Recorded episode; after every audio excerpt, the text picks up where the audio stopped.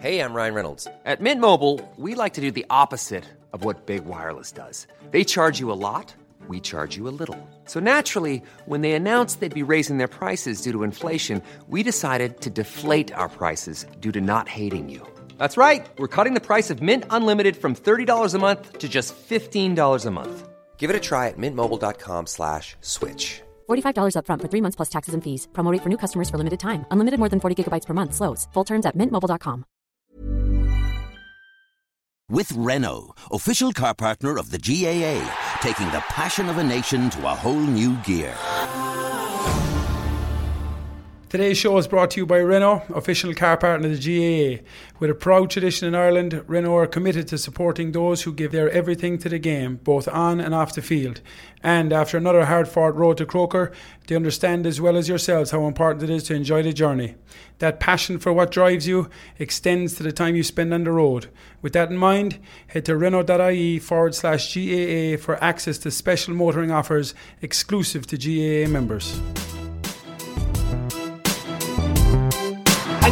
Grain of rice, a, a grain of rice is going to tip the scale. Just remember that, lad. There's a small bit of a needle there. Now, come on, Mayo, you've got to get Andy Moran into the game. Our mission was to show that we're no longer the whipping boys of Munster.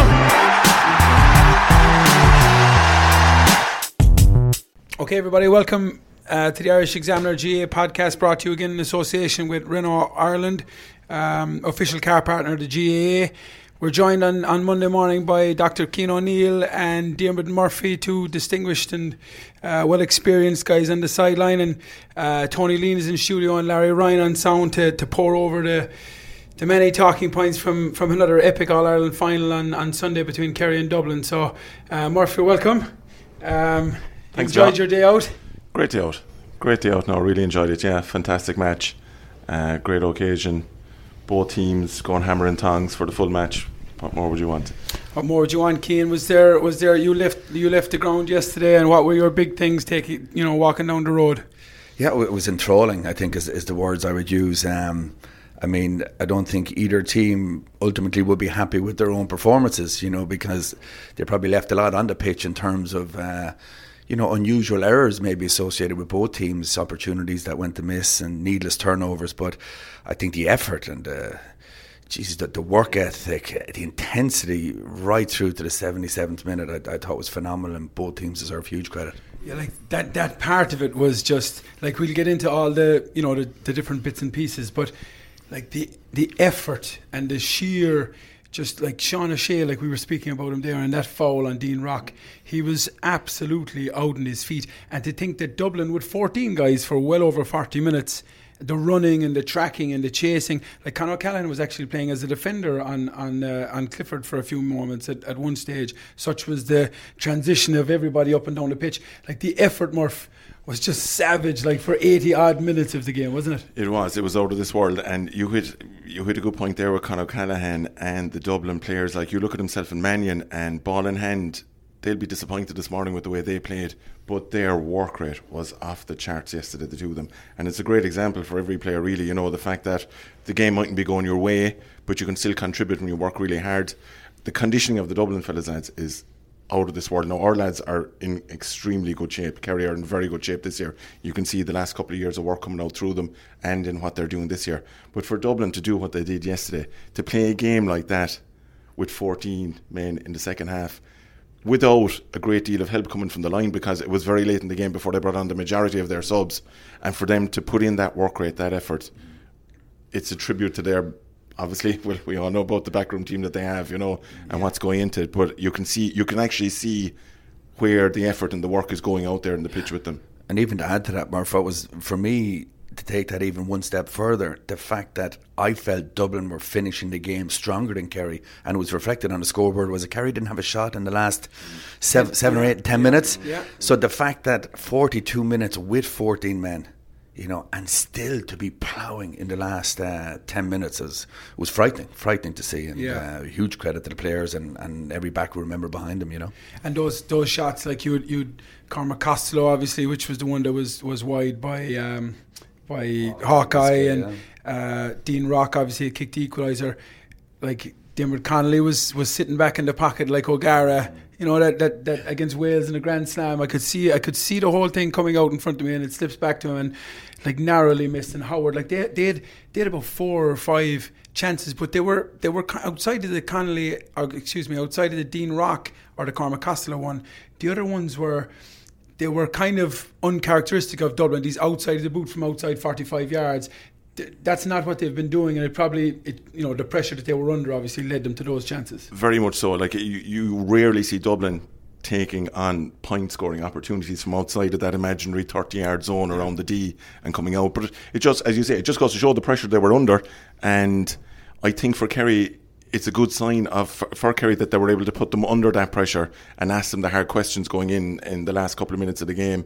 And you know, I think that they did eventually work the score really well um, for them, but it's it, they'll be they'll be disappointed with those shot selections. I would have thought afterwards. And I think, you know, we talked about after the the Tyrone match. You know, what have the bench got to offer? You know, Dublin's bench relative to even going back to our time, Murph 2013, when it had a huge impact on that semi final game. Um, Jim only made one sub yesterday, you know, for a large portion of the game, 52nd minute. Uh, Paddy Small came on. So he was their first forward off the bench. And uh, he's not going to be happy this morning because he kicked two wides. Okay, he got fouled at the end for that last free. But if you trace it back, it was that uh, kick from probably uh, a poor choice of angle and distance that was the catalyst for the goal. And and that's not in Dublin's forward play. Now he kicked the second one as well, and that mm. didn't work out for him either, you know.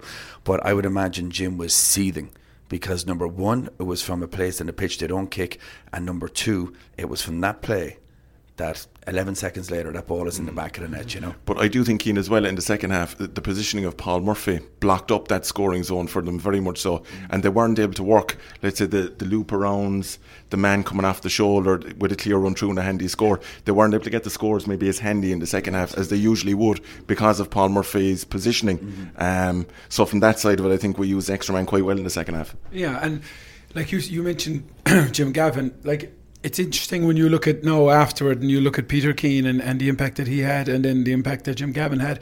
And we remarked here last week before the before the final about the benches and the impact that the potential impact that was likely to come off the benches. And I, I, I genuinely felt that with Tommy Walsh and the way Jack Sherwood was coming into the game, that Kerry's bench and the impact they were getting there in the last quarter was was going to match what Dublin were because we haven't seen Connolly hasn't been doing it. He hasn't been there. Sure, he, I mean he was going to America. You know, Bernard Brogan's not even on the panel. Eoghan O'Gara's not on the panel. Kevin McMenamin's not the same guy he was. Like no, you're coming to Cormac Costello and Paddy Small as are now your your two main offensive threats coming off the bench when like that was a different animal like five years ago. And like Kerry's bench and I think the calls made by Peter Keane and when he introduced them worked far better than than Jim Gavin and probably highlighted like a bit of a lack of faith maybe Jim Gavin now has in the likes of Philly McMahon. Cian O'Sullivan ne- never made an appearance yesterday. You know, when when they were certainly under pressure at times, especially with, with Tommy Walsh in the last quarter. Definitely the way the Dublin squad has developed over the last couple of years is the newer players have come in and they've transitioned the older players out onto the bench to come on as impact subs. But some of their older lads, you, you, you can see the likes of Eoghan O'Gara and Bernard Brogan aren't even making squads anymore. Mm. Um, they seem to me be slightly be edged out again. So they are lacking those lads coming off the bench now. They are lacking that impact. Um, like they have good players coming on, but they don't have game changers anymore, which is maybe what they had a few years ago. So it is something like, and you look at Tommy Essay, you look at Killian uh, Spillane coming on and scoring a goal on the point, which is a bonus for us really because like Killian's had a really good year. He kicked three great points against Donegal and against Meath, and he's he's a coming lad. Like he's a young fellow who was part of those successful minor teams. But again, another guy who came of age yesterday, and now all of a sudden you're looking at serious options for the Kerry forwards, which yeah. we didn't think we had maybe in June and July. Like he's he's won seven kick now in four games. You know, in in, in his first four championship games, he's got one seven kicked from play. Mm-hmm. And and like the reason I didn't include him in, in that because we anticipated he was probably going to start the game. And when mm-hmm. he came off, the first ball he got.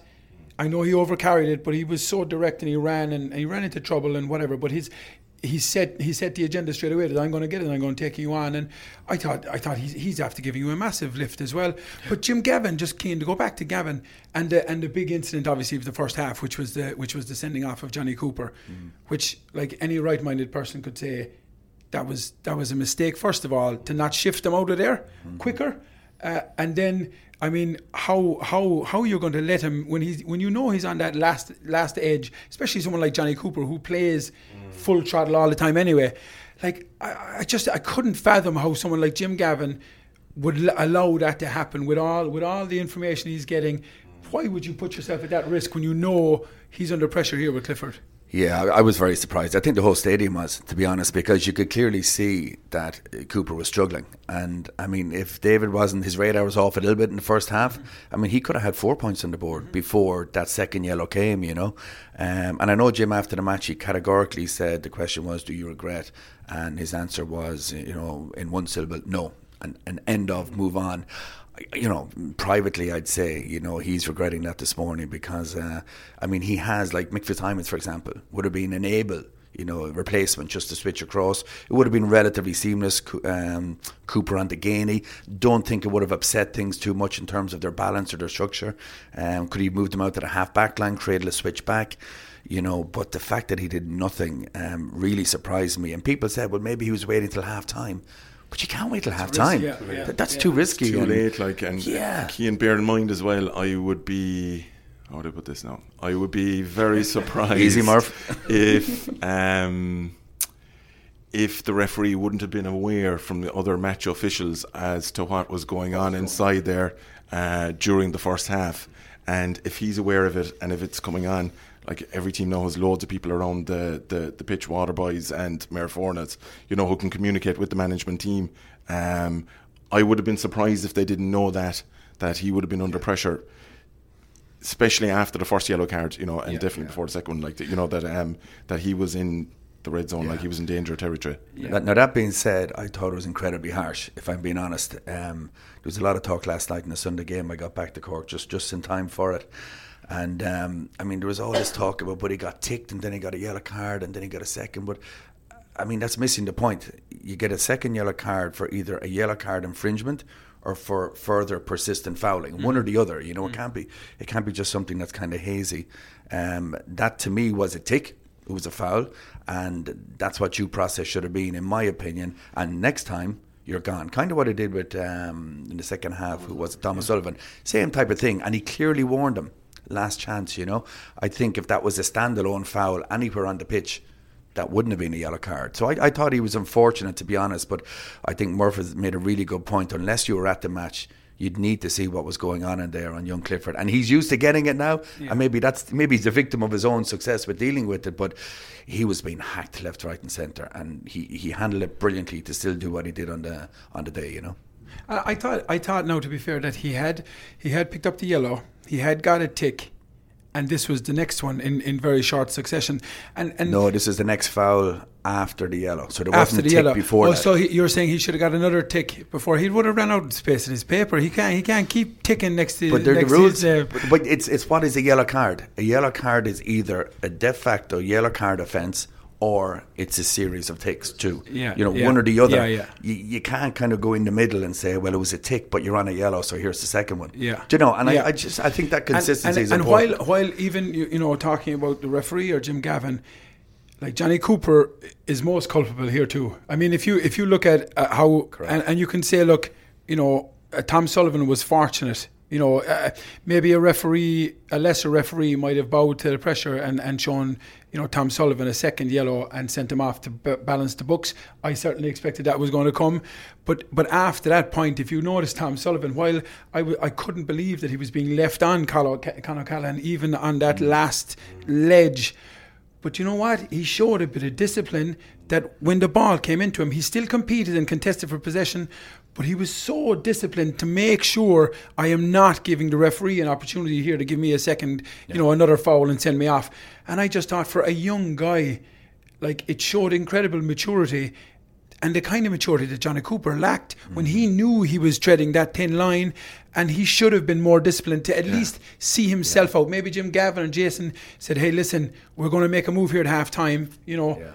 Mind yourself, and he just lacked that bit of discipline to say, "I'm going to see it out here for five minutes. I won't, I won't give another, you know, a bad foul and, and put myself in jeopardy." And, and and and it's just amazing that Tom Sullivan had that maturity in this game, and that Cooper lacked it at that moment. But you look at Jonny Cooper yesterday, and from the start of the game, he looked uncomfortable. First ball he got, or one of the first balls he got, he tried to solo the ball. That's he right. kicked it ahead of him, and for to make a mistake on basic skills for a Dublin player lads in the last five years you could count them in the fingers of one hand like you know in the big matches they just don't do it. Adrian Spillane came across him hit him a thump of his shoulder we got the ball and I think we got our first score of the game right. after that. He just didn't look um, settled.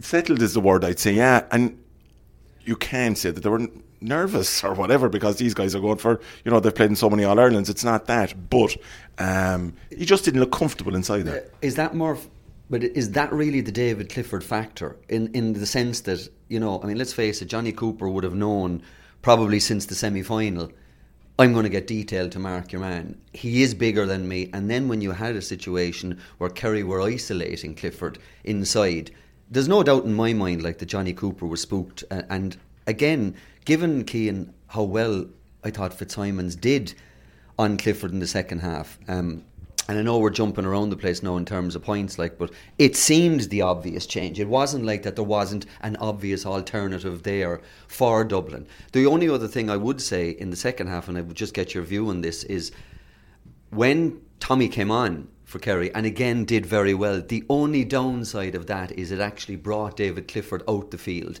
It actually took him out of that area and you could see he was fatiguing more and more then because you know in terms of actually working as hard as he did. I just wonder because i know we're going to get round mike to talking about like what happened kerry in the last 10 or 12 minutes like but like in terms of having that inside in terms of having that outlet when they were craving that in the last 10 minutes because everything was going lateral back and forth and they were desperate for something. I just thought kerry just lost a little bit you know when when actually clifford came out maybe onto the 40 I, I, definitely think that's uh, that was a huge point in the in the last quarter in particular for me. The thing about Dublin, we said this the last time we, we had the chat um, with Tony McEntee. Dublin affords you opportunities. You know, they will give you opportunities to score. I, I predicted Kerry would score 118. I just thought Dublin might score a bit more. Um, and I think Jonny Cooper, getting back to your point about the Clifford factor, I mean, he's a phenomenal talent. And, and it's not just his kicking. People talk about his kicking because they're the highlights you see in the Sunday game. But I think just to stand there or sit there at a match and look at his movement, like for a big guy, he's constantly on the move. He's constantly making the defender think. And I, I agree with uh, with Murph there. I think he was really uncomfortable from the minute the ball was thrown in because he knew because they don't play that way that he didn't have that cover. Maybe the old Cian O'Sullivan role. He didn't have that in front of him to play from the front because he knows Clifford can take it over his head as well, you know. So, yeah, I, I, think Dublin will need to look at that the next day because, you know, Paul is going to have a big game the next day. Paul Geaney, I know he will. Clifford will again. They're going to be faced with the same problems. Um, so I think there's a little bit of soul searching there defensively for Dublin to look at coming into uh, into two weeks' time. Yeah, and like it's going to be like that was a fascinating element was your three marquee forwards on both teams contributed only three points from play you know, Clifford, Stephen O'Brien, Paul Geaney had three points, and then Mannion, Con O'Callaghan, and Ciarán Kilkenny, who was largely anonymous, you know, only contributed that that thing. And it was so interesting then, Murph, when you look at like I think still for Dublin and for Kerry, the most effective attacking platform that there is in the game now is the opposition's kickouts. And like as a former goalkeeper and who's faced all that stuff, it was fascinating to watch like a young guy Shane Ryan playing in his first All Ireland final, facing a Dublin press of twelve bodies and how good they are at it. And then conversely, the way Kerry approached Cluxton's kickouts and, and got a bit of joy out of it. What were you what were you looking at and uh, and taking away from the kickout situation? It was brilliant, really, because it's a game within a game now, and there's bluffs going on and there's counter bluffs. It's great, like, and there's there's almost an element in some games of letting one of the opposition backs having it and then descending on him like a plague of locusts to see if you can turn it over. But yesterday was very interesting. I thought that we, we had pockets at times, uh, let's say about 30, 40 yards out, right out wide in the wings, uh, that we could hit our men with. They were giving it to us, but twice Shane miskicked. And exactly the same kick in both halves went out over the line. But in general, I would say he was very good. He's this is his first All Ireland final. He's a young man. He was under severe pressure from Dublin, and he found his men more often than not. The one thing I'll say about Shane is, and he had a really good game for us yesterday, and this is something that's going to come into his development in the next year or two, is he lacks that 70 yard scud missile long kick out over the press that Niall Morgan would have, Patton from Donegal would have which opposition play forwards have to respect for fear that you could get really over the top. And down the line, if he can bring that into his into his armory, let's say for next year and for however long his career will be there, that's going to be huge for Kerry because if he can get it to an opposition or sorry to one of our half forwards off his own kick out, long range, the press is taken out of the game straight away. And with the quality of forwards we have, teams will give us more respect and we can work our kickouts better yeah. on a shorter scale. Um, but other than that, I think it was about 75% yesterday uh, on our own kickout. Man, his first All Ireland under severe pressure, very good. What about what about the other side of the ball? I mean, like like Kerry's setup was obviously it was both teams were doing something similar really, and it was this idea of pushing four guys along the twenty one and your next line of four and then your next line. So you'd you effectively had twelve Kerry players and. You know, it, it just it, it's really interesting to see Cluxton and and you can nearly see his mind working through it and he loses a couple of Jack Barry and and you can see the short ones are putting guys under savage pressure and then eventually like even though they're a man down he he starts to figure this thing out. They start finding areas where they're they're able to win ball, and it, and like to see him kind of think his way through that and and basically get the better of it in the second half because they won virtually all their kickouts in that second half. Like it, he's just he's still the master of of of dealing with whatever's thrown mm. against him, isn't he? I think he is. I mean, for me, there's there's two phases to every kickout. The first one is ball retention but the second one then is what you do with that. So what's the outcome of it? And I think that's probably where Dublin were a little bit more successful yesterday than Kerry with that that aspect of the game. In that it's it's huge risk reward. Like I, mm. I thought it was very exciting to see twelve players, yeah. you know, pushed up into that half of the pitch and to look down and see two one Kerry defender against two Dublin mm-hmm. attackers and Shane Ryan coming out. But the difference was the outcome. Dublin scored one one directly of that press, you know, and in basketball terms, that high crow press, it's all about risk reward. And if Kerry could have matched it the same, you know, off Dublin's, when then you say, well, it broke even, it was worth it. But I do think because Shane, yet, he's still very young, doesn't have that kick that Murphy is talking about in his locker, I thought that favoured Dublin a little bit more. And I just don't know that Kerry need to commit so many bodies particularly, you know, um, in that last bank, so that if it did break down, you know, one kick pass, you'll never run faster than it. Mm. And that's something that I think they'll, they'll look at the next day. Because I thought the irony was, just to, to wrap the point, they pressed more when they were 15 v 15 yeah. than they did yeah. when they were 15 v 14. And I thought that was very strange mm. because when you have an extra man, you, you, should be afforded the opportunity to press higher and more aggressively.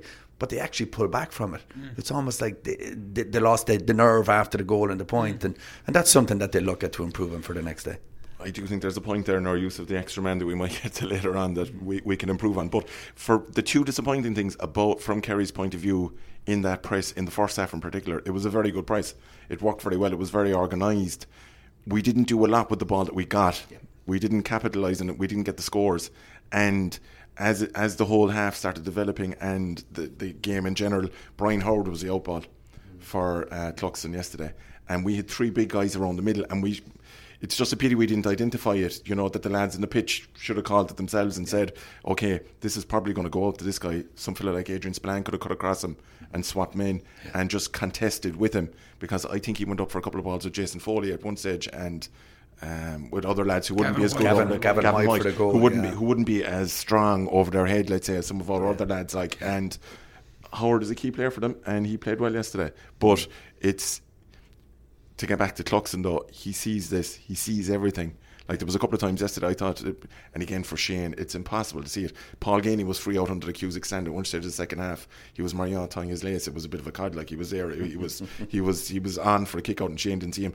Cluxton would have seen it, but again, like you're talking about a guy who's 37 here, who's yeah. 100 championship games yeah. played, like, you know, yeah. yeah as against a rookie, like you know. But um, Cluxton identified where he could kick it and where they had a better chance of winning it, and his kicks were on the money then. Yeah, and I think having Howard in that in that wing forward spot is critical for Dublin because a lot of people are so consumed with Fenton in particular, and then you've Macauley in there now as well, um, who who would really battle probably more so than James McCarthy when he's in midfield.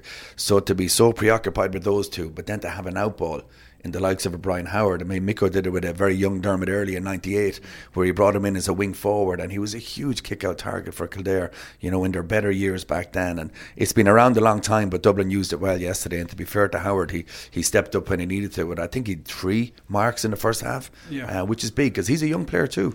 Oh, he is, but he's a class act, lads. He's mm. like he, he, and he never seems to get anywhere near the same kind of praise as the as the rest of the Galacticos. But like he's just so composed on the ball, and like that fetch alone was was just a class part of the game. It just and the transition, like people talk about transition. If you want to know what transition is, like that that that 15 second clip of Jack McCaffrey exploding out of blocks like he was in an Olympic 100 meter final and just keeping going, keeping going, knowing there's a chance this ball will get to me. And when it does, nobody can catch the guy. He was just, yeah. it was great to watch. And for Kerry, you know, to learn and say, okay, if there's a clean catch, lads, somebody's got to commit a foul here. Somebody's got to slow the play, and the two guys on the far side have to be sprinting back to, to create a bit of cover and take a foul in that situation and not allow mm. a goal.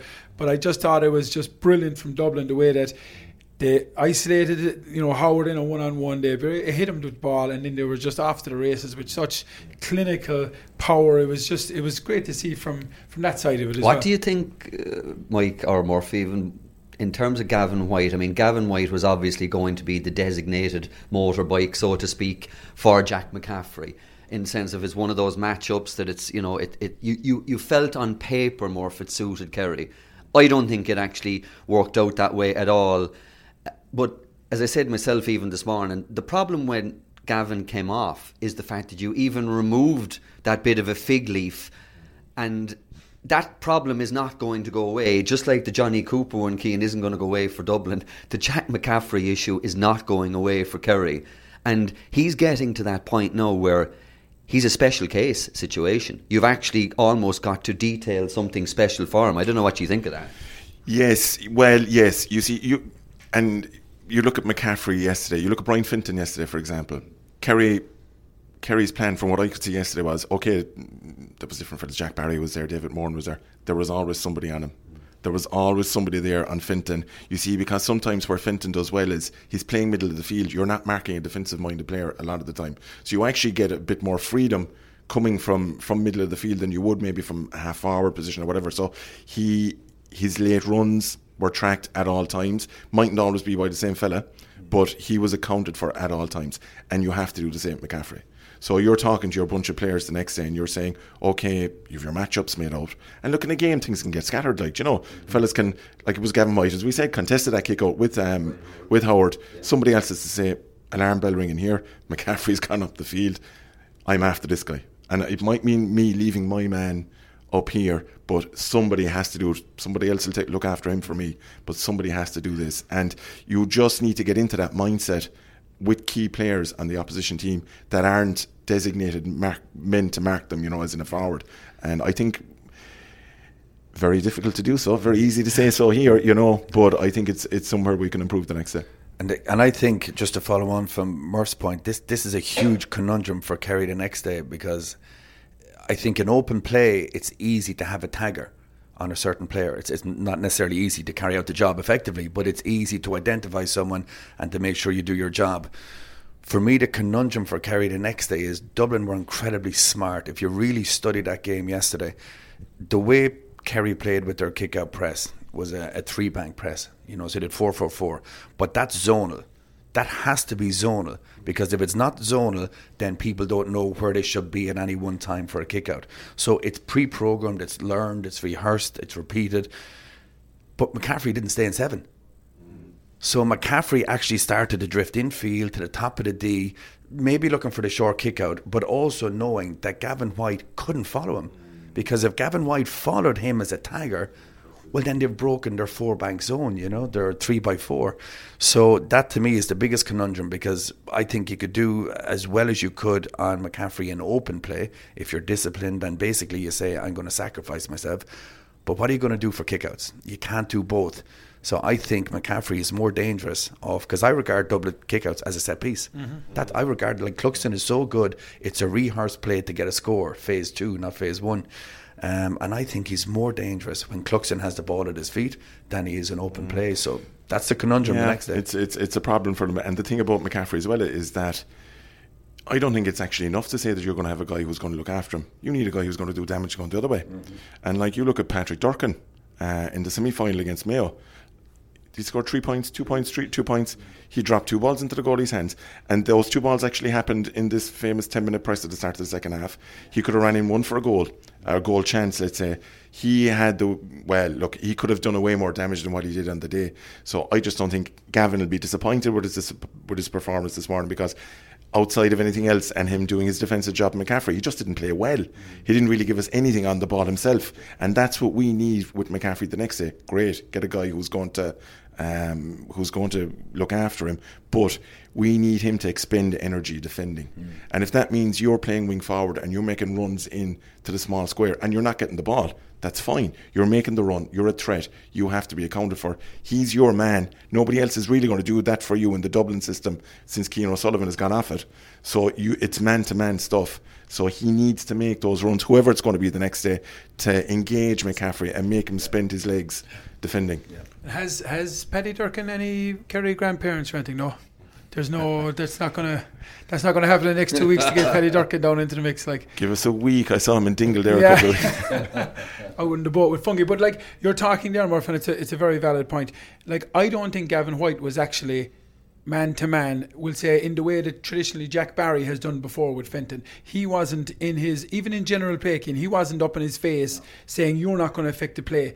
He was dropping back defensively and he was giving him loads of cushion and he was trying to help out. So he, it didn't look like they were total. And maybe maybe the job that Paddy Durcan did on him against Mayo maybe lulled Kerry into saying, maybe he's not the kind of a threat that, that maybe he is. But after yesterday, mm. that's not going to happen again. But like to your point, Murph, would it be better if Kerry said to Stephen O'Brien, go over there, that's your spot.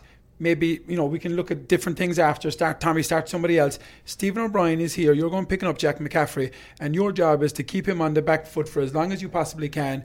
And when he has the ball, you go and work with him and see see how far you get.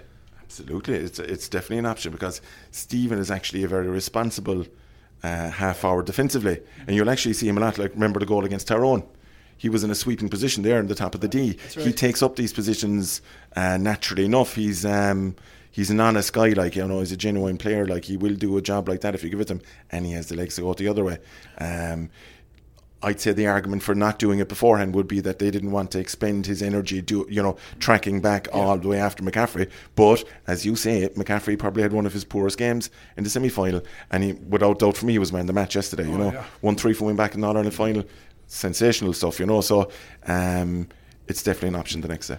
And I think we're back into that whole risk reward, you know, about the full core press or full pitch press and kickouts. But what I would say about that, if you do opt to go with that the next day, you have to give them the ball. Because Dublin love playing a help defence system, you know. So if the ball is coming down the left wing, you know, as in Kerry taking the ball down the left wing, well then Dublin seven, in this case McCaffrey, isn't marking. He's taken right back into the centre. So if you have someone detailed for that, and that's what Mayo did, they sought out Paddy Durcan. Mm. Every opportunity, mm-hmm. they were trying to base their attack towards trying to get the ball to him so he can do damage. Don't nullify Stephen, you know, who's been one of Kerry's greatest players this year by putting him on McCaffrey and then not giving him the fucking ball. Yeah. You know, so you got, it's not as simple as that. You got to get him in the game, and yeah. McCaffrey doesn't like going backwards. No, and know? that's and that's the thing. If you can, if you can in that position, you have to feed him the ball and, and, and get him to go at it. But, you know, and the, the last thing on that kick out uh, press keen, while, while we were just to wrap up on it, the thing that I, th- while while it's obviously huge risk and reward, the thing I think it succeeded in doing, if if nothing else, it kind of unnerved Dublin a little bit. At the start of the game, they were saying this is this is bold, like this is bold here from Kerry. They're they're not coming to kind of give us the ball and play with 15 men behind the ball this is like we're going to test you here and we're going to see can you can you win this and and bait it out the middle for a few and, and test you. I just thought, like to your point, Murphy, even about Jonny Cooper, it, it kind of it kind of rattled them a little bit at the start and, and, and showed them something different from, from maybe what they've seen in their last couple of, of finals, you know. But I think that was part of the whole mindset from Kerry yesterday. If you bear in mind with this Kerry team, there's no scar tissue there from the last mm-hmm. two or three years that the likes of Tyrone and Mayo. Galway might have, you know, this is a brand new Kerry team that haven't really come across Dublin in a few years. They haven't been you know, like I mean, it it, it ha- yeah, spooked is the word. It, it isn't playing in their mind beforehand. So to come up against a team like that, when you're not used to it, let's, let's be honest about it. Dublin aren't used to being taken on like that, and it's all credit to them that they actually responded to it when it did happen with 14 men. But it was a sign of our mindset yesterday, which was good that we were we were, we were going to take the game to them every chance we got. And yeah. I think in the analysis on that, Mike, uh, what Peter Keane and his management team will be doing is looking at the first 15 of the match when they had great success with that, but also the period just after the goal, because I think they won the next two kickouts, you mm-hmm. know, maybe even 3 mm-hmm. And it, it's just, it's almost like an inner dialogue to say, lads, we can do this. We've done it here. We've caused them problems. We've done it at this stage in a match. We've caused them problems. You know, repetition, repetition. Get that confidence in their mind that when they do do it, they do ask a lot of questions. It's just when they switch off a little bit Dublin can hurt you like no other team. So yeah. huge positives in my opinion to be taken out of that. Yeah, and, and like for Dublin again, and I mean both teams both teams are going to leave the game yesterday uh, and and say we're in a good place. We're in a really good place. It's it's like that that draws just do that and they you know, everybody would have had work booked off Monday, Tuesday, Wednesday, the women are in the hotel with their hair and makeup done, ready with the goonas, and all of a sudden flat. The air's left out of the tires you know, and but when the dust settles in a couple of days, both teams are going to say to themselves, we should have won the game, but there's a huge scope for improving for, for the next couple of weeks. Huge, and you you look at it from the Kerry mindset after yesterday, like, and yes, of course, you're you've the whole week planned out in your head. We know it all well ourselves, like you know, win or lose, you're going to be whatever, like you're you're off work for the week, and you're you're either celebrating or you're commiserating with your teammates or whatever. But I think it was at 17 of our lads that was our first All Ireland final yesterday. Mm. They're getting their second one in a fortnight. This is this is learning on the job for these boys. This is manna from heaven from the management team and for the players themselves. You're talking about a real hungry, ambitious, ambitious bunch uh, who will take a lot. And yes, Dublin will take a lot from yesterday, uh, both tactically and from a personnel point of view.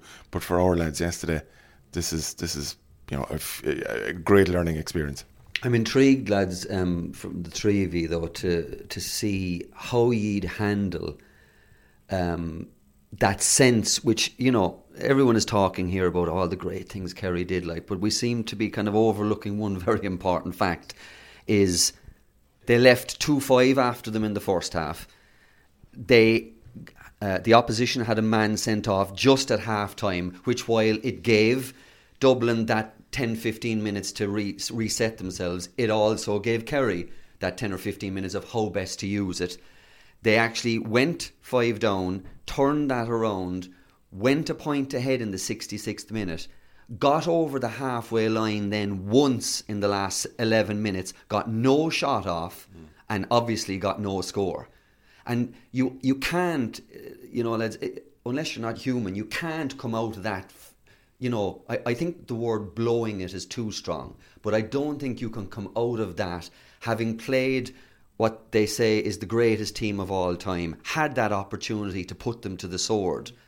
And the bottom line is, didn't get it done, turned the ball over. I actually went through it last night five times in the last 11. No, I would say the Jonathan Lyne one on the sideline was a foul. That yeah. was an absolute free. I don't, now, that was a really, really I don't know how the linesman missed that, and let alone the referee. But that aside, it just looked to me like it was a missed opportunity. I think blown is too much. So I suppose my question to you all is, you know, I mean, I see Eamon Fitzmaurice in the paper even this morning said like that process started actually in the dressing room after the game, depending on what Peter Keane says. But we've seen so many times, lads, over the years. I was driving in this morning. I was trying to think when was the last time I time I can remember a big game where an outrageous favourite got out of jail and didn't take or didn't capitalise the second time around. So how does Kerry psychologically reset themselves now for the replay to say, okay, we're good to go again? Like one one one point of it is if you look at it from yes, valid points all in fairness. Like I mean, you know, we we had a great chance to win the game yesterday, and we didn't do it for a number of different reasons. But and I don't think it would have seeped into the players' thinkings during the week before the game. But you're going up to the All Ireland final, and you're five to one against the winner. You're you're coming up against a team who are six to one on to win the All Ireland. You know who are being quote who are being quoted yesterday morning in bookies outside Dublin that I was up to win eight in a row. Um, three to one to win eight in a row. So look, we're coming up here to face into that, and we're competing. We are now we now know that we're competitive against this, you know, against the team who are being, and rightly, if they win five in a row, lads, it's there in black and white, the greatest team of all time. So, of course, there's going to be a certain element of disappointment, but don't worry, the likes of Peter Keane and Tommy, who I know well, and he's a great man to get inside your head, let me tell you, um, will be working hard with their lads all this week, coming into this weekend before they start winding down next week again, accentuating the positives from yesterday, of which there were many, and fixing the areas where we need fixing. And if you look at it coming up yesterday morning, a lot of people thought, okay, we've great forwards, but our backs, there's worry about our backs. No, it actually flipped yesterday. I thought our backs played well. I would. We spoke earlier about our three marquee forwards. You'll be looking at Paul Geaney, David Clifford, and Stephen. Did any of them get six out of ten yesterday? I don't think so. So the the things that we need to fix are very, very fixable. The management will get side the boys' heads, no problem at all. I think anyway. And uh, but again, obviously, Jim Gavin is looking at the same thing for his boys, but coming at it from a different angle. You know, like I mean, they probably should be up in Smithfield right now or something doing their, their celebrations. You know, that's what they will be thinking as well. Like you know, so uh, but no better man than Jim to get inside their head and get them going again. So I think from the management's point of view, it's accentuating the positives very much on the Monday and Tuesday, and then as the week goes on, you look at the areas that we need to improve on closer to the weekend, and you'll work on that over the weekend. Yeah, I, I think as a manager, I agree with Dermot. I think as a manager, what you privately think, you cannot really infiltrate into your mind what you publicly say to your players, um, unless everyone is on the same wavelength. You know, um, I think to look on balance at what that very very young Kerry squad, you know, seventeen more was that played their first All Ireland, what they did yesterday and how they how they sustained that level of effort over 77 minutes, I think was a, phenomenal achievement because, you know, physically, mentally, in terms of big day experience, they had a fraction of what Dublin had going into that match. And I think that's the first conversation. I think the second conversation is privately, I think Peter Keane and his management team would be really disappointed because I don't think, and I think Colm O'Rourke was the only one that actually got this last night in the Sunday game. Um, you know, and I was glad someone said it. I think you can't escape the fact that Dublin played 42 minutes with 14 men. And if Dublin are the top team in the country and Kerry are the second best team in the country because they're both in the final, well, to play 42 minutes against 14 men and still, you know, at risk of losing the game due to a last kick and last free kick opportunity, I, I, think you need to be really disappointed with that. Now, I'm not saying that they can't turn it around and compete yeah. the next day, 15 v 15, but I, I, think that narrative has been lost somewhere.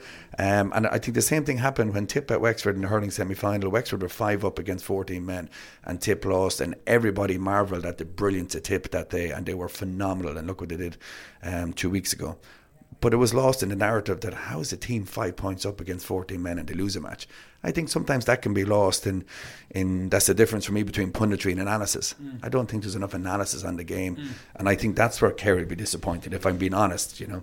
And uh, like, how many times have we also seen a team go down to 14 men and, and they be the ones that actually do go and push on and, and win the game from a position? So, like, I, I just think those those kind of situations that's not going to have much of a bearing, I don't think, on, on while it was unbelievable by Dublin to do what they did in terms of conditioning and their smarts and, and the experience, Tony, I think was the big thing in the last 10 minutes. Like, that's where you really saw like Cluxton's 100 appearances. You saw, you know, Kilkenny, while he wasn't unbelievable, he was starting to get on ball and make things happen. Dean Rock coming around the shoulder and kicking over the bar. Like, that was, you know, Kerry had Sean O'Shea nearly on his own at that stage in an attacking sense, trying to carry the fight and trying to get Kerry over the line. But Dublin had more of those guys with that big game experience who didn't panic, who who stayed composed, stayed in the moment, and did the right things. And as Jim would say, trusted the process nearly to, to make sure that they'd get themselves over the line or get themselves at least on the line. Uh, I, I just think that like once once that game is gone, lads, like 15 on 15 next time doesn't mean that Dublin are going to win this yeah, game. Agreed. Like I think Kerry were the ones that created at least four clear-cut goal chances. You know, obviously, obviously uh, Jack McCaffrey's goal, Con O'Callaghan had a had a kind of a half chance. Mm. But Kerry were the ones creating the goal chances. How many shots Clifford dropped a crucial one to the keeper's hands? He kicked another couple under no pressure that were just wide. I think I think both teams like are just in such a really good place going into it that it's easy more for the management to accentuate the positives and pick out the bits and pieces these are the things that we really need to work on and we'll be in a good spot. But like you would be looking at, let's say, Peter Keenan, the lads, and yes, it will be 15 against 15 the next day. But when it was 15 against 15 yesterday, Kerry made three clear goal scoring chances. Yeah.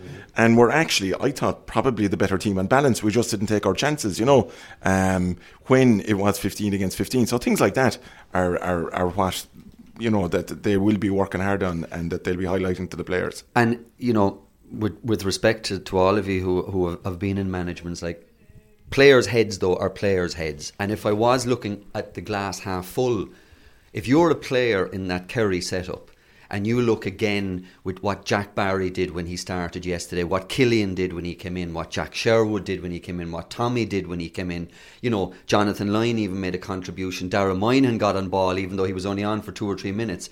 If you are Murph going into training this week like there is now you're looking at 20 21 players who are saying to I have a shout here. I have a shout here that certainly that I'm going to get game time in the replay. And as Mike said like you're talking about a second All-Ireland final in the in the space of a matter of weeks. So in that sense I mean the players are certainly going to be buzzing. And in fairness to the management and you mentioned Tommy and Peter you know when we will look back in two or three weeks time at this year for Kerry what you will say massive kudos you have to say to the management. I mean time and again, it, it's not a coincidence. No, you know, any management can have a good day on the line or a bad day on the line. But in fairness to, to, to this Kerry management, they have now consistently over the summer made changes that have worked and bettered their situation. So you've got to say like that. There's a good mindset going on now between the players and the management must be feeling pretty good about themselves. Not pat on the back good about themselves, but thinking to ourselves, okay, yeah, we're right in here.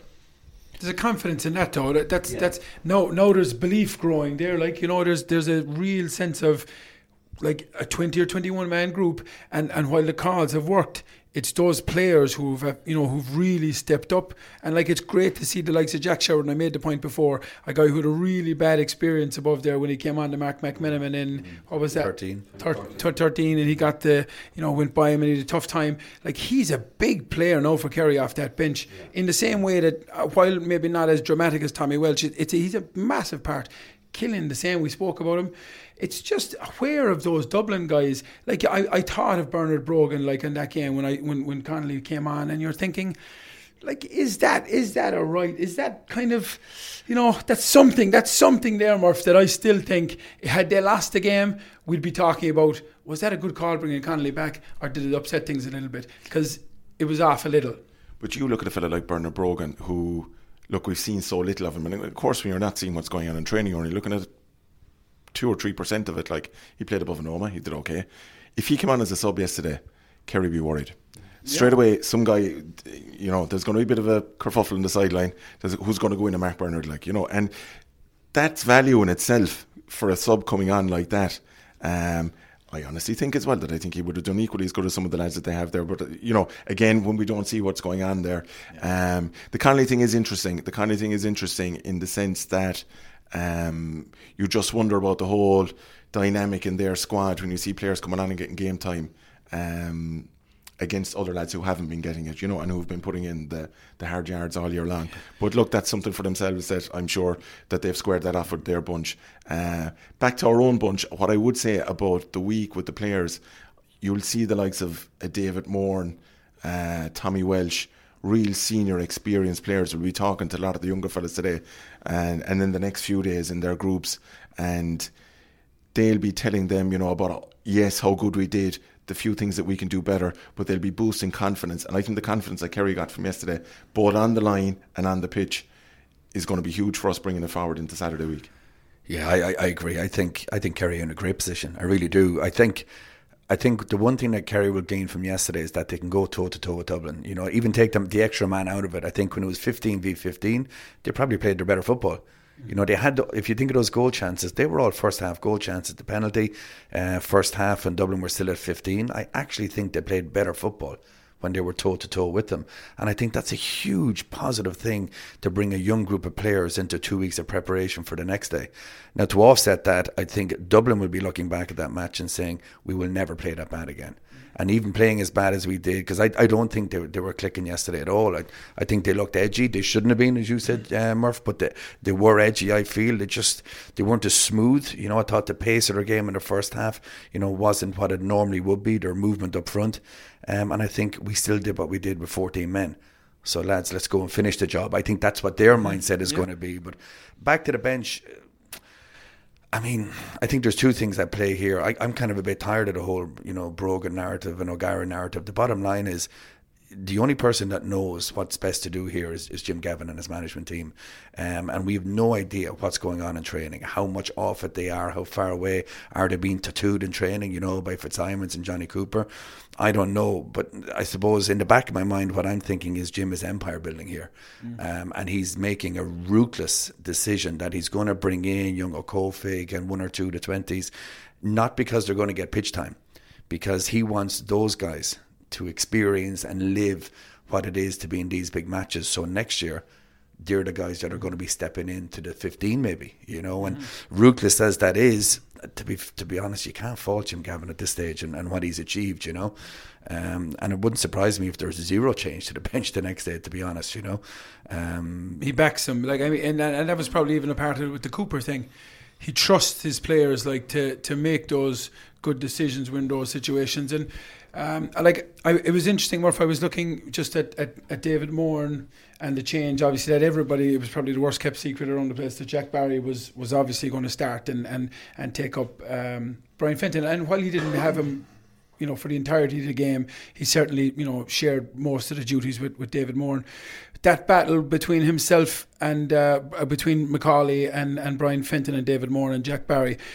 Uh, what way? I mean, obviously Moran was probably the dominant personality of the four, which was probably a surprise because Brian Fenton has been playing lights out football.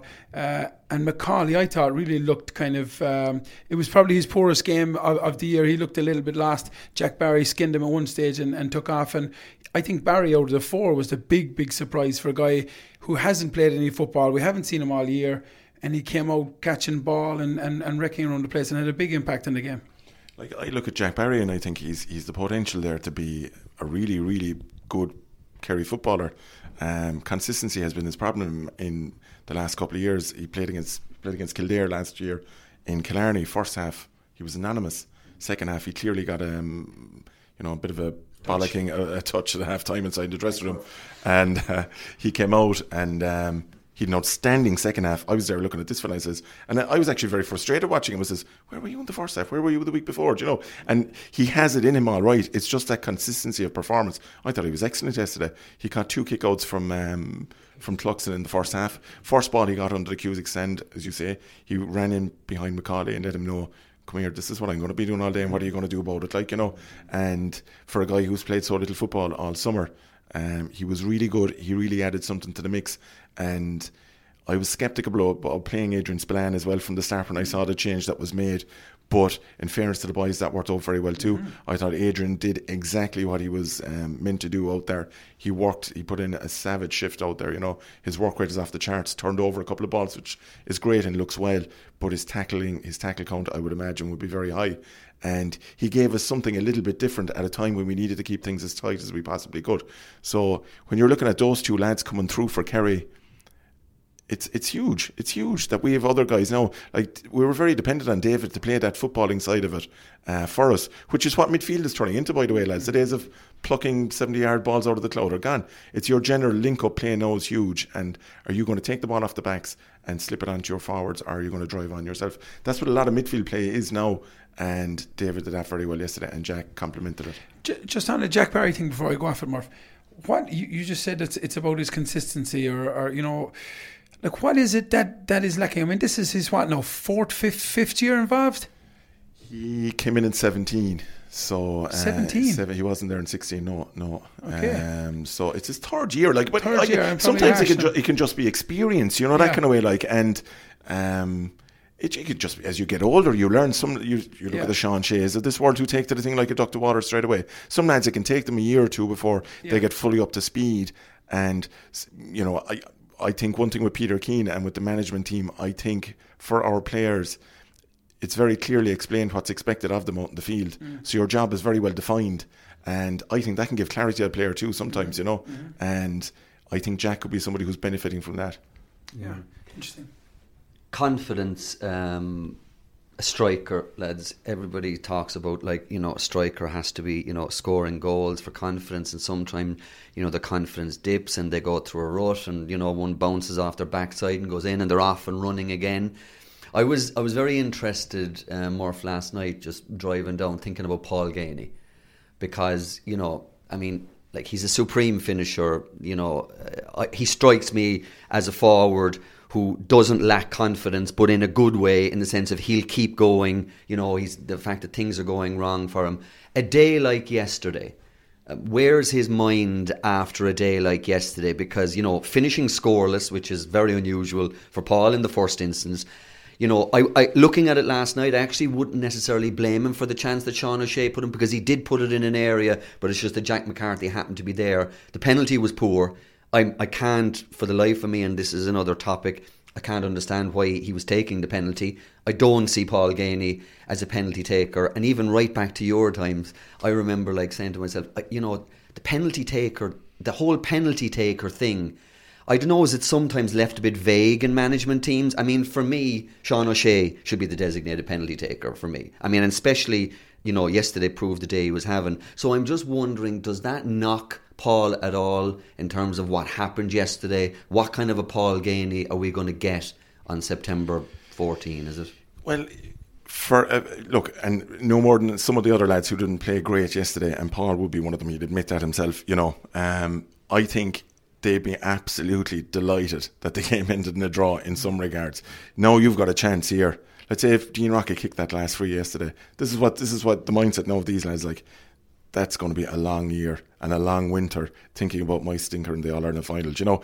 And they have a chance now on Saturday week to make up for it again. We've seen it with Paul in the Munster Championship games. He wasn't great. He, he played poorly enough, I thought, in the two games, but he's been excellent since then in all the games. And this is a chance for Paul to come out and show what he's really made of the next day. Uh, the other side of it is with our bench strengthening, um, with Killian and Tommy doing so well off the bench. I doubt if it needs to be said. I don't think the management will say it, but uh, poor performances from our forwards, I don't think won't be tolerated as long as they were yesterday. You know, so um, that's the other side of the sword as well. You know, for for boosting motivation for those lads and getting the confidence up again.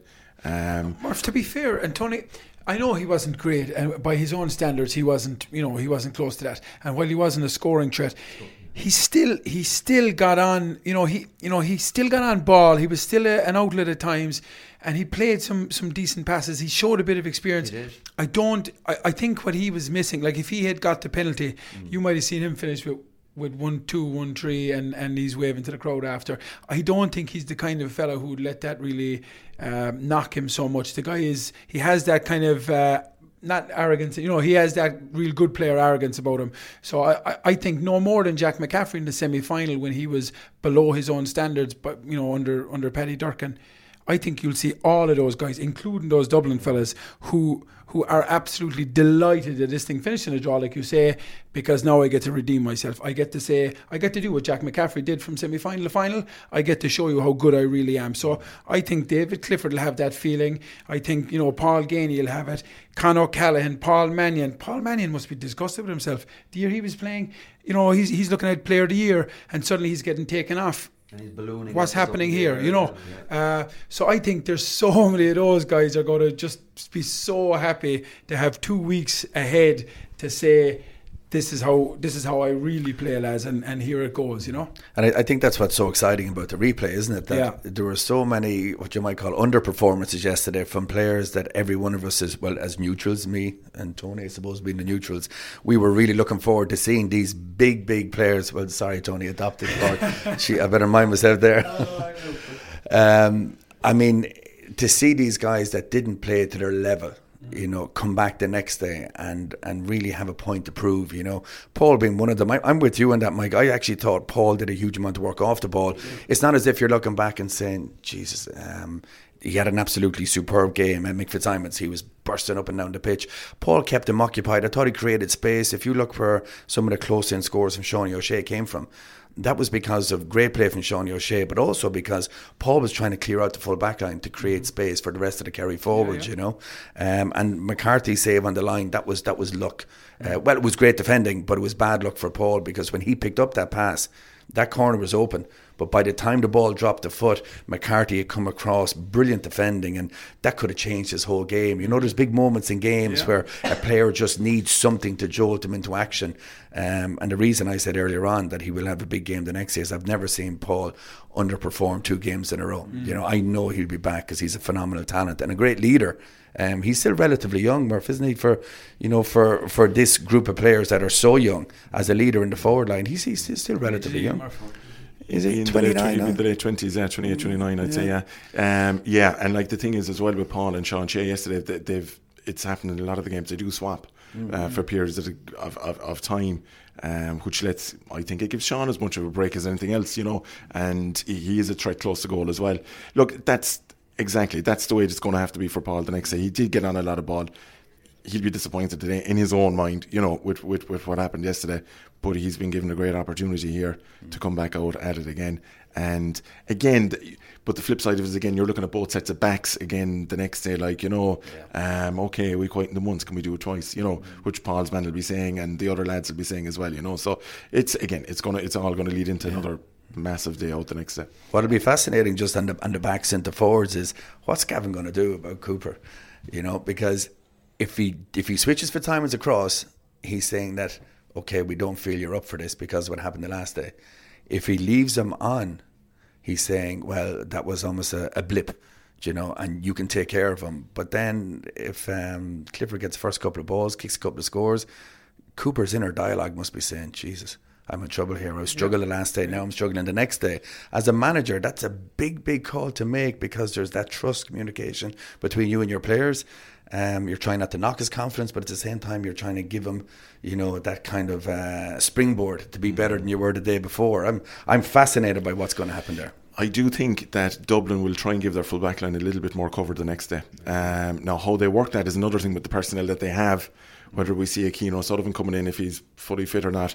Um, but I do think they're not going to leave them as exposed. They might try and I won't say cheat off one of the Kerry half forwards, but maybe um, drop another man back onto him and try and get somebody in off, off, yeah. off to give a little bit more cover to uh, Jonny Cooper. Yeah. But like if you're in the Kerry management and you look at the ball that Paul, one good thing that Paul did yesterday was the ball he put in for the penalty, mm-hmm. which was an excellent ball. And like, yeah, he looked for it, didn't he? He did. Yeah, and Clifford had that situation, the control inside there, like, you know, so, um, and that was clearly a pre rehearsed um, yeah. move that the boys did, you know, so um, I would expect another body to be in front of that if that happens the next day. The Cian O'Sullivan one's an interesting one because I don't know, we were all there early, I'm sure, yesterday just before the ball was thrown in, before the parade, I was thinking, is there going to be a change here? Because I saw him go over and talk to Jim. Then he went and talked to the medical team and Daniel Davey, a nutritionist. And I said, is there going to be a parade here and then a switch beforehand? Obviously, there wasn't. But what I feel looking back at it now is uh, I think he picked up a knock or a niggle because why was he not brought in to be that extra man? And I, I think, yeah, he wasn't right. He was under 26, but I think he wasn't right. And that's why he didn't feature yesterday. Yeah, it's interesting, and, and, we don't know obviously, but it, like that, that, that is what's going to make the next two weeks so, so interesting. You know, like Jim Gavin and Jason Sherlock and Darcy, they're all they're sitting down now watching exactly the high behind camera shot of how Kerry set up that press. How what can we do here to guarantee ourselves some more ball? They'll be looking at those different matchups. They'll be thinking, do Kerry start Tommy Walsh? Do they start Killian Spillane? Do they take Gavin White out of there and play? You know, another kind of real attacker who's going to put Jack McCaffrey on the back foot. If they do, who is the guy that we can help off? Because that doesn't really exist now if you've got six guys that are capable threats. Um, and it's just, it's going to be that cat and mouse for the next two weeks to see what exactly we can, what adjustments and improvements we can make to make sure that we get ourselves in this position again that we can we can seal the deal. Yeah, because what Dublin are very very good at is they're very good at predicting what the opposition team are because they've been around so long. I mean, they're playing into September every year. They've played every one of the top teams over and over again and have beaten them over and over mm-hmm. again. They're going to predict in my opinion, that Stephen O'Brien is going to go on to McCaffrey. You know, that's going to be one of their, their default kind of um, potential scenarios. So they're going to say, right, if O'Brien's on McCaffrey, obviously, Jack, you're going to have to be, you know, very focused on this how are we going to circumnavigate around that? You know, what are we going to do? And they're going to come up with another game plan, and maybe it could be someone you know totally unexpected that's going to have a detailed role to be breaking forward at speed. You know, mm-hmm. um, so whatever Kerry do, you can be sure that Dublin, with their experience on the pitch and on the sideline, are going to have another scenario, you know, to yeah. work off. And that to me is the most fascinating thing in the next two weeks. We just don't know. Yeah. One, I, will tell you one thing, Cian. I guarantee you one thing the Dublin management will do is they'll actually say to themselves, we need to stop putting the ball in the hands of Sean O'Shea from place balls. I don't think we could let today go, guys, without. I mean, he was 21 in July. I just think the guy. I mean, it's funny in the build up to the final. I mean, in, in our own newspaper and several other newspapers, you know, you were seeing people picking their all stars before the final, and like Sean O'Shea really was on very few teams, and I'm kind of going like seriously. I mean, the consistency of this guy. He was 20 for most of the championship. I mean, is just remarkable. He literally, he literally didn't miss one kick yesterday from play or from frees. So that certainly, Cian, from what your point about like the meticulous detail that Gavin and his team, they actually are going to be looking at Sean O'Shea, A, from play and saying, okay, James McCarthy, is that working? Is it not working? And B, you know, we absolutely cannot commit anything inside our own 45, whether it be by foul or an actual 45 because this guy is just incredible. I don't know what you think. I thought the guy was like he was nine out of ten stuff yesterday. Outstanding, like, and it's yes, they will say that it's it's. You look at the way some of our forwards play though, and they're inviting fouls. They're they're giving you the chance to foul them. It's it's the easy thing to do is foul them because they're attacking weak shoulders. They're driving in goal side, and either you're going to you you really need to be on top of your game as regards your defensive work, as moving your feet to get across in their way and using your hands. Otherwise, it is going to be a foul a lot of the times. And I, I, yeah, I, well, obviously Sean is just one of. I think he's such an outstanding leader for for a chap who's only just turned twenty one. For a young fella like that, he's a leader in our team. He's a joke, Murph. He's a leader in our team, and at that age, joke. At that age, it's it's yeah. it's it's you know that you look you know the setup that most fellas when they come in as young fellas like there's a certain there's a certain way this thing works like you know. I couldn't believe it. I honestly couldn't believe. I thought his performance was was outrageous. Like. Yeah you know, you're talking about leadership. Just take nothing except the place balls mm-hmm. that he kicked yesterday. I was saying he's due one. He's due a miss. Like he's due a miss. He's going to miss it. He's due. It just didn't come. It just didn't come. And like, and then to say, okay, in the second half, now lads, now I'll show you what I'm going to do from play. Like the point he got from Tommy Walsh is uh, Moran put in a great ball over the top. Tommy won it and slipped to the shot that was an incredible score. Yeah. Like with an angle, a tiny little window to put the ball. And I was waiting, I was just waiting for David Gough to make the big box sign and call down Hawkeye, but it never came. Like I was saying, how did he slip it over with between four dubs, uh, like running away from goals, just incredible composure and classy. And he's kind of been in the shadow of David Clifford, mm. you know, since he came on the scene, which is obviously only two two years.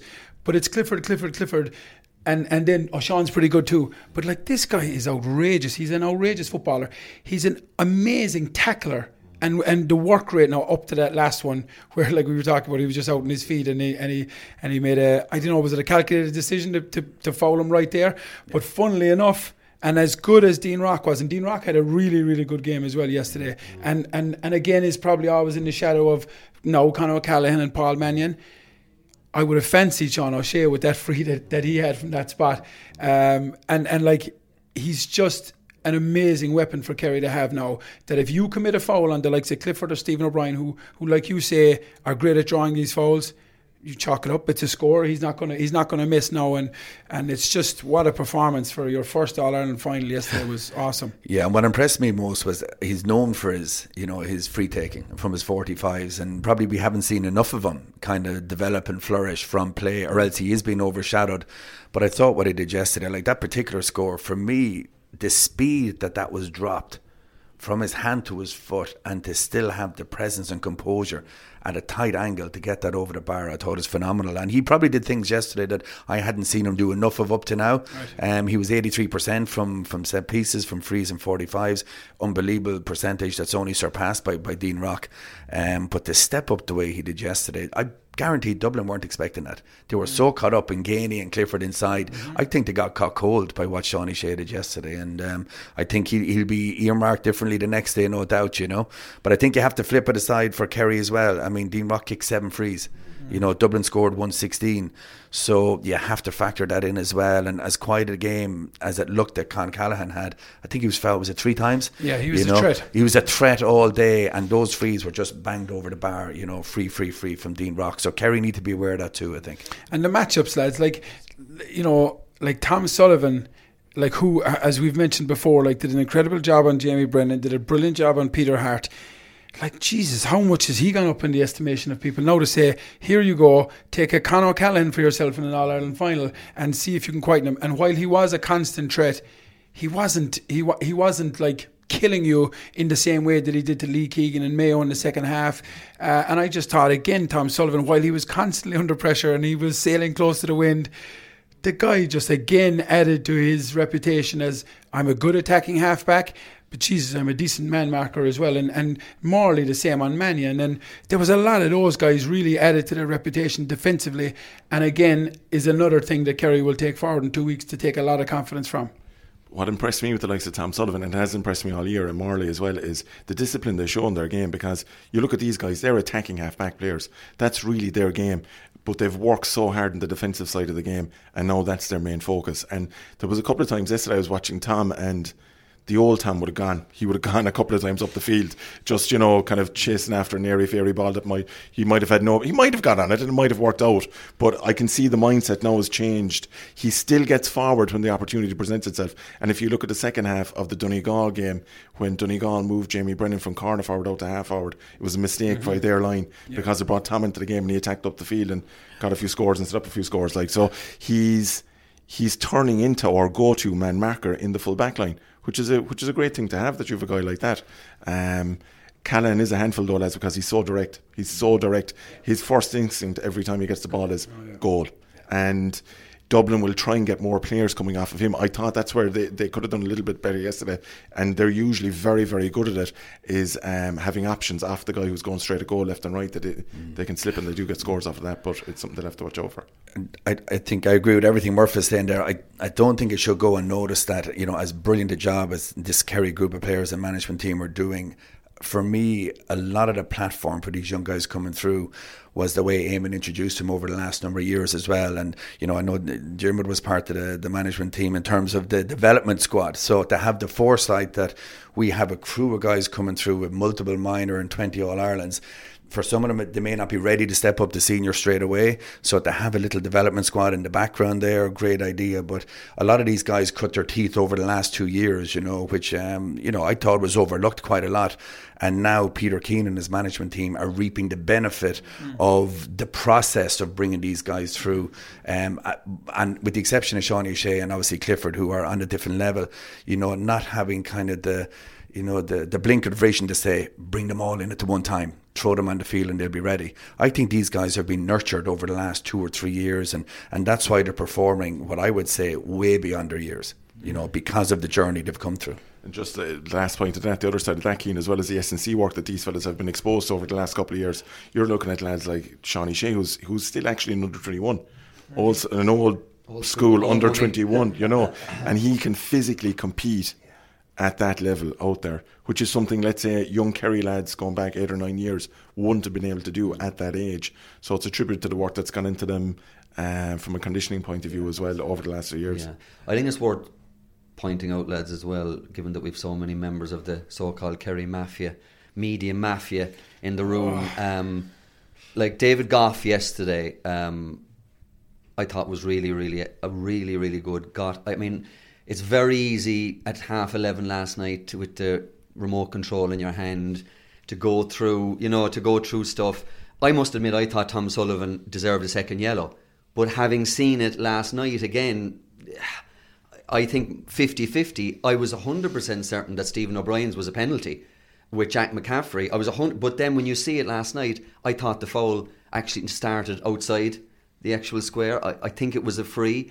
I think on all those ones, okay, you know, if you're you can quibble about the Jonathan Lyne one at the end, and I think Mike made a very fair point. The easy, not the easy, sorry, the what's the best word I'm looking for? The um, the easiest one for him. To No, no, yeah, I'm, I'm looking for a different word than easy, but I'm talking about like to square it up. Yeah, yeah, that second yellow would have been. Let's face it, I would say 75 percent of referees would have whipped out that yellow. Yeah, he took a moment. He was under pressure before this game. He took a moment though there. I thought he got the decision right. I must admit, I really thought, and I know that Cian, I didn't see it, but I heard there was an awful lot of discussion in the RTÉ studio yesterday about wrong calls and right calls. I think it's fair to point out that I think he got nearly all the big calls right. He won't do the replay, obviously, because the GAA don't allow that. But I do think it's it's right and proper to say that he got the big ones right. Yeah, I, I thought at the time I was over in the lower Hogan, so it was the other side of the pitch, and I thought straight away he's gone. You know, I just turned to my wife and said he's gone. And then when I saw the replay, I said that's a brilliant call because I looked from afar. He caught him by the neck, but he actually didn't. He just had his arm around, kind of by you know under, underneath his shoulder, like you know. Um, and I, I, thought that was a brilliant call because human nature probably would dictate, bang, you're gone, yeah. you know. But um, as I said, I, I, do think he was a bit harsh in the first half because I didn't think that was a yellow, um, but I thought he was spot on there. I thought it was a really good call. Yeah, and like that whole like I got a message I, I, from a person who shall remain nameless at the time of the sending off, who said, "If Kerry win this, you know you've contributed with the Kerry mafia and you, you know all this kind of nonsense." I Yeah, I like I don't know who you know. we we won't coordinate our sources, but like I think the guy the guy did a good job. I think the the biggest compliment you can ever pay a referee after a game like that is we're not really talking about him. I know that the sending off and you know that they'll have a they'll be saying about Tom Sullivan to balance the books. He wasn't a big factor in the game. I thought he allowed the game to flow. I thought the players were the ones that dictated everything that went on. The vast majority of his calls were, were, were spot on, and you'd be nitpicking to say that he really affected the outcome of the game. Thought he had a, had a fine game, which he was which you know he was probably the best referee all year, despite the issues that were raised about his where he was living and working. The guy performed as well as the best players that were on the pitch, and, and he added to the occasion, and, and, and certainly. You know, I don't think anybody would have any complaints with his performance, really, Murph. No, no, no, none at all, none whatsoever. Like he got, he got the majority of the big calls right, and again, you hit the nail on the head there as regards letting the game flow. You see, there's one thing I noticed about refereeing. This is kind of just an old personal viewpoint anyway on refereeing. In All Ireland finals, don't worry, I will. But um, the refereeing in All Ireland finals is much better than it is during the year for the simple reason the pressure is off the referees. Mm. They're being monitored above, and there's some guy with a clipboard and a pair of glasses, and he's ticking kind of XYZ for all these guys all year long, monitoring them, measuring them, um, as you would in any work or any job, really, uh, with the ultimate um, endpoint of getting the All Ireland final. Then, when they actually get the All Ireland final, they go out and the referee the game like they would normally, with a bit of common sense and a bit of cop on. And you know, if it was a free yesterday, he blew it, and if it was marginal, most of them he left them go, which both teams will have cribs in after the game, but it contributed to a much better game, and all decisions leveled themselves out 50-50, You know, so I think he he he had a good game. He got most of the big calls right, and he contributed to it being an enjoyable spectacle. Lads, for the unexperienced in these matters, can you explain to me the difference between a tick and a yellow card for that, that O'Sullivan one? Like, how what what would take that over the line to being a to being a yellow, second yellow? Out in the rule book, I mean, there's a list of infractions, the more than there is for a black card, for a red card, for a yellow card. Um, one of the one of the uh, criteria for a yellow card is persistent fouling um, which used to be three, and now they're putting it down to two, from what I can see from referees, one more. Mm. Um, but there's a lot of other, you know, kind of fouls, like an aggressive foul, but not deemed to be red card worthy. Um, so the rule book has them listed there, all right, you know. But I suppose that's the problem, you know. It's the grey area, isn't it? And it's interpretation and the subjectivity of it, you know. Um, so yeah, I mean, for me, the second call was a brilliant call. I just thought the first one was was harsh. I mean, you wouldn't you wouldn't have a big conversation over. it. I just felt it was harsh because was it a yellow? If it happened anywhere else on the pitch, was it a yellow? And if it's not a yellow, well, then the card stays in the in the pocket, you know. Like if you pull back a guy who's gone past you, is that automatically a yellow? jersey. Yeah, yeah, it should be. But who is that? Who was that? But Hadden Sullivan, I mean, he'd gone. He's he's true on goal there, hasn't? Isn't he? Doesn't he got to be a? Mm-hmm. True, true on goal. True on goal. That's about 35 yards. Jesus, true Do you know, in goal. fairness, though, Larry, I would say no more than you. When I saw that, and again, I was in the upper Hogan, when I saw that, Absolutely. straight away, I says, he's gone. I was sitting next to William Kirby, actually. I turned to William and I says, he's gone. You know, but when he didn't give it straight away, then you're kind of saying, and they actually showed on the big screen, which is Which something. one, Murph, now? The- sorry, the, the Tom- Tom, Tom yeah, Tom's yeah, yeah. second one that um, as- potentially could have been a yellow card, you know. But when they showed it on the big screen, then you say, okay, maybe it wasn't as bad as it looked. But um, in fairness to Gough, he took time. He took a he took a second instead of maybe just bringing the card out straight away. Um, but I do think maybe that's a little bit of luck that we had yesterday that maybe other days didn't go our way. Like you know, Yeah, probably so. And look, it'll be it'll be like who will get to who will get the final will be an interesting one, and and you know we'll check his his work address and and where he's living and all that. But that's not like you know. Too far from here, I'd It, it may not be, but it'll be it'll be. Again, it's not going to be the thing that determines who wins or loses the game. It's going to be all about the adjustments that Peter Keane and these guys do, how their bodies recover over the next two weeks, and how this whole process is mentally framed, and how you can take so many positives out of it. I, I, I still think you know Dublin are looking at it saying it's so easy for them to build on this and say, lads, we played for 40 minutes against the supposed best team in the country or the second best team in the country, and we should have won the game. You know, that's their that's their whole framing of it. And Kerry have the opposite saying, lads, we're after wasting at least four goal chances. We missed points that we'd kick over with our eyes closed in Killarney.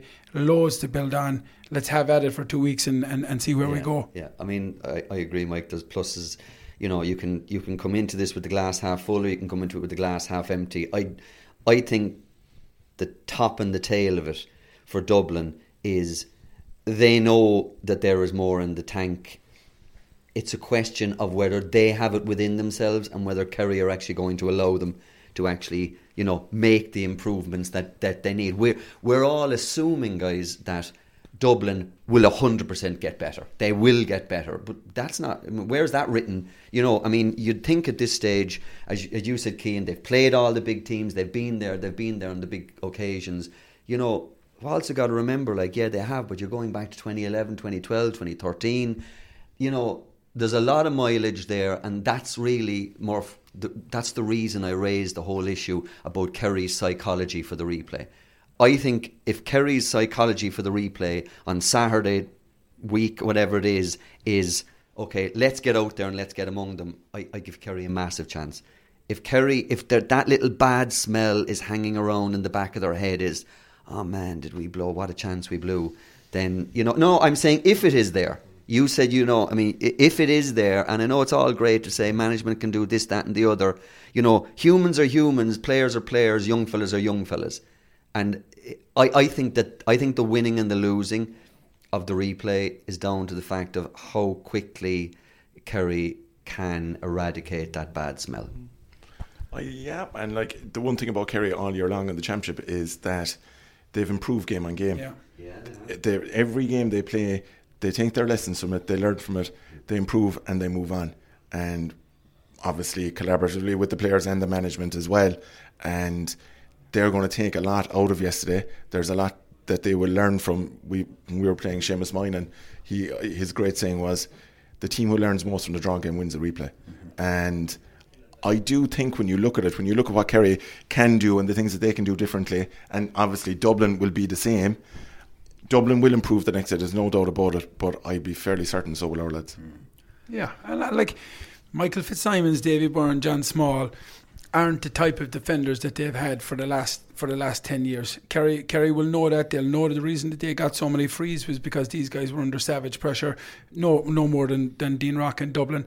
And they will know that with an improved attacking performance they can put up a much bigger score than 116. There was a 220, 222 in that for Kerry yesterday. Uh, and, and like they will be looking at that for two weeks' time saying, if we perform closer to our optimal, that score is there for us. If it's 15 on 15 or 14 on 14, that's there for us, and I think that's that's what they'll have to go with the two weeks. And and Dublin are going to be saying the same thing. We got to get above two two twenty two, which is outrageous for an All Ireland final. But that's that's the beauty of what we have to to look mm. forward to for the next the next couple of weeks. Yeah, in, in short, for me, I, I think Kerry will definitely improve from yesterday. I think they will have learned so much. They have that experience now, and as Murph said, it's not their first All Ireland anymore. Now it's their second All Ireland, um, and I think there's no question as a group they'll tighten together. I don't think they'll be negatively impacted by you know the 42 minutes against 14. Um, I, I think they'll actually be a more confident team, and there'll be less pressure on them going up there. For me, it's going to be determined on how much Dublin improve. Um, and I suppose my worry for Kerry is that uh, I think Dublin were nervous yesterday. I think Dublin were shaky. I was looking at them, you know, from the stand, and they just didn't seem their usual clinical, slick self, particularly early on. And I think that whole five in a row stuff that obviously they don't talk about publicly, I think privately that's gone out of their mind because that match is over. And my worry is that they have less pressure, for want of a better word, on them going into the next day. And I think if Dublin improve and Kerry improve, I think Dublin probably still have that edge. You know, that's my personal feeling on it. Yeah, what a what a beautiful knife edge to mm. to be sitting on for the next two weeks, folks. We, we better wrap there because we're gone about twenty minutes over our normal at a time. So, as always, thanks for listening, and, and you can listen uh, on iTunes, SoundCloud, or Spotify, and IrishExaminer.com forward slash podcast. As always, leave a rating and review, and thanks again for your company. With Renault, passion for what drives you. Official car partner of the GAA. Mom deserves the best, and there's no better place to shop for Mother's Day than Whole Foods Market. They're your destination for unbeatable savings, from premium gifts to show-stopping flowers and irresistible desserts. Start by saving 33% with Prime on all body care and candles. Then get a 15-stem bunch of tulips for just $9.99 each with Prime. Round out Mom's menu with festive rosé, irresistible berry chantilly cake, and more special treats. Come celebrate Mother's Day at Whole Foods Market.